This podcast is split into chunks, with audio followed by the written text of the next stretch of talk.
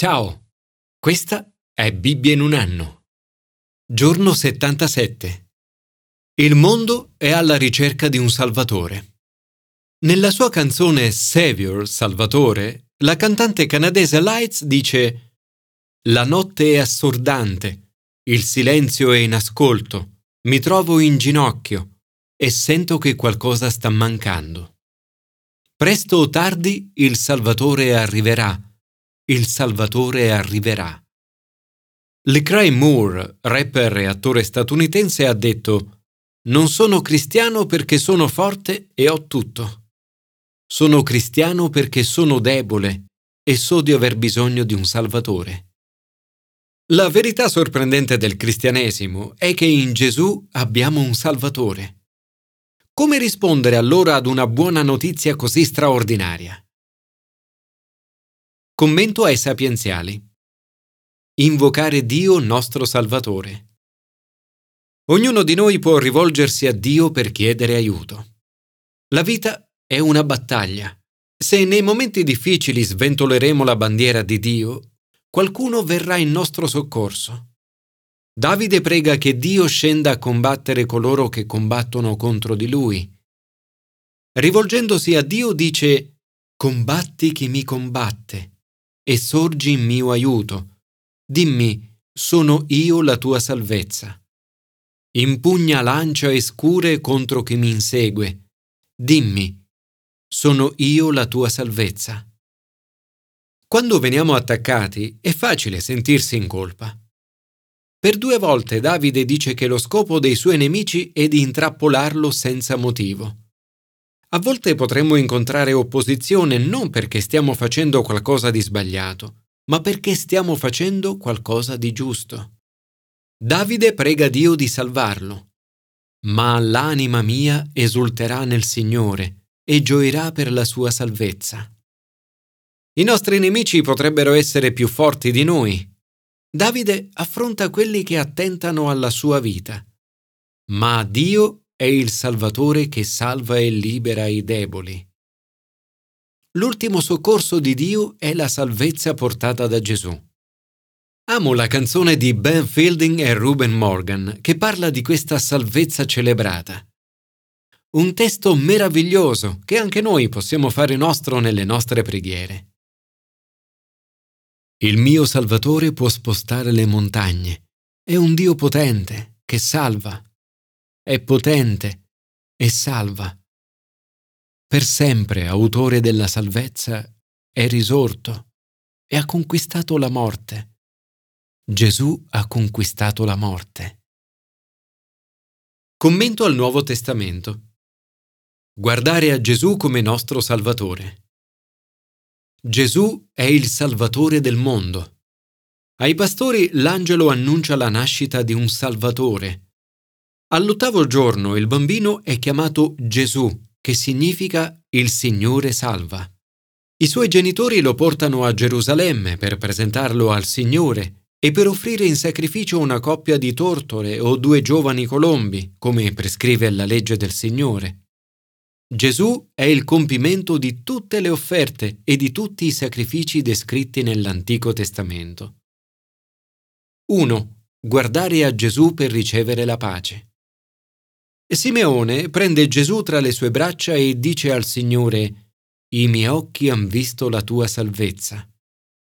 Vedere Gesù è vedere la salvezza. Vedere Gesù dà a Simeone pace. 2. Guardare a Gesù per vedere com'è Dio. Gesù è la luce che rivela Dio. Egli è luce per rivelare alle genti. È impossibile conoscere Dio se prima Gesù non si rivela a noi. Eppure Dio ha fatto proprio questo in Gesù. Gesù ci mostra com'è Dio. Gesù ha detto, chi ha visto me ha visto il Padre. La pienezza di Dio è rivelata attraverso Gesù. 3. Guardare a Gesù per la grazia e la verità. Gesù è la luce che porta alla gloria gloria del tuo popolo Israele. La parola gloria è sinonimo di eccellenza, bellezza, grandezza e perfezione di Dio. Dio è glorioso. Il popolo di Israele brilla di gloria perché Dio vive in mezzo a loro, prima nel tabernacolo del deserto, come nel brano di oggi dell'Antico Testamento, e poi nel Tempio di Gerusalemme.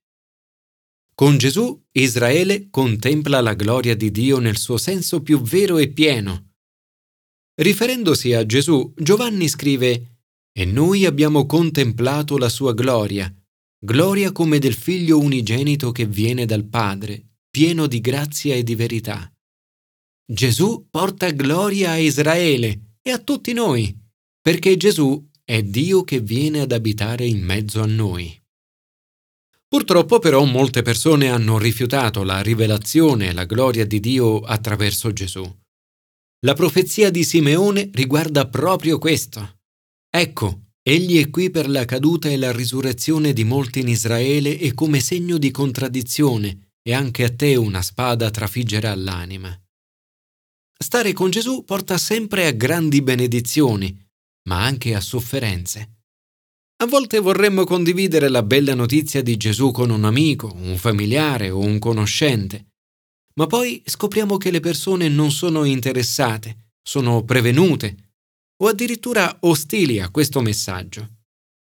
Quando questo accade siamo un po' come Maria, viviamo un po' nel suo grande dolore, e anche a te una spada trafiggerà l'anima. Maria ha accompagnato l'intera vita di Gesù dall'infanzia alla sua morte, avvenuta per mezzo degli uomini. Ha avuto la gioia di vedere Gesù crescere e diventare forte. Cresceva e si fortificava, pieno di sapienza, e la grazia di Dio era su di lui. Sapienza e grazia sono caratteristiche del Salvatore che anche noi, nella nostra vita, dovremmo sempre pregare di avere.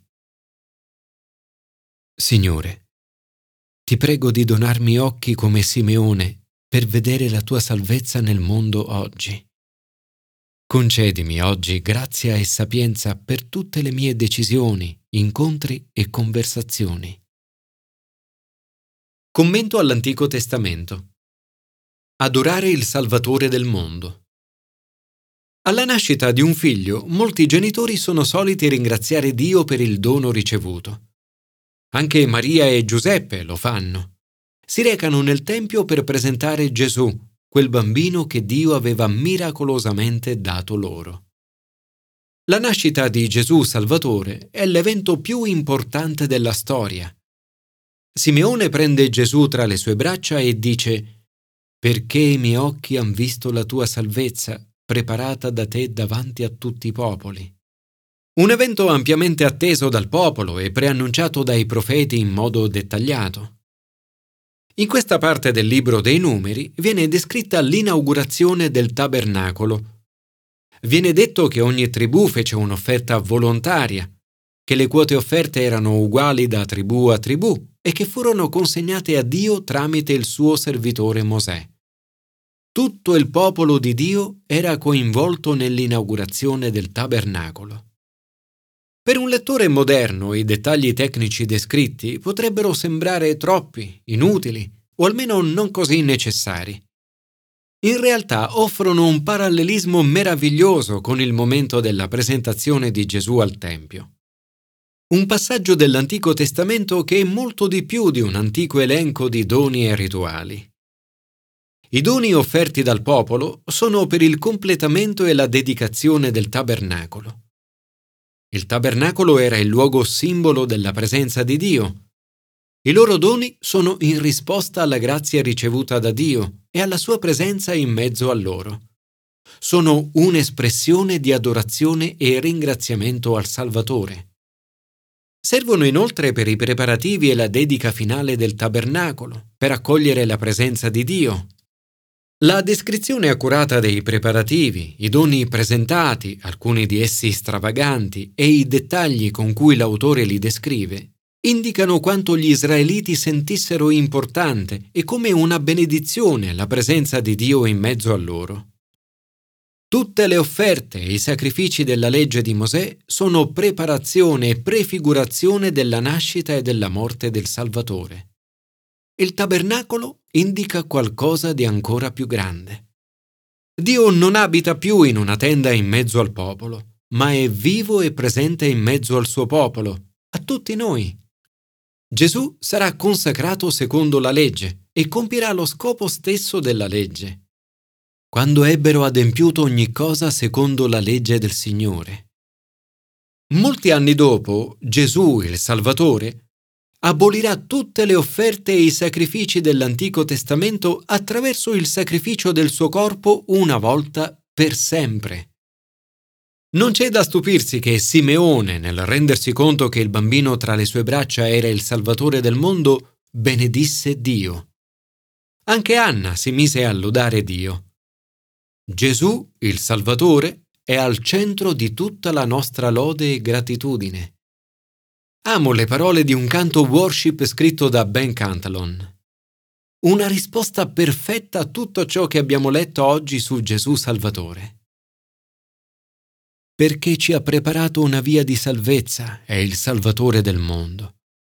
Alziamo quindi il nostro grido per la sua grandezza e gloria. Loda il Signore, loda il Signore, Gesù, Salvatore del mondo.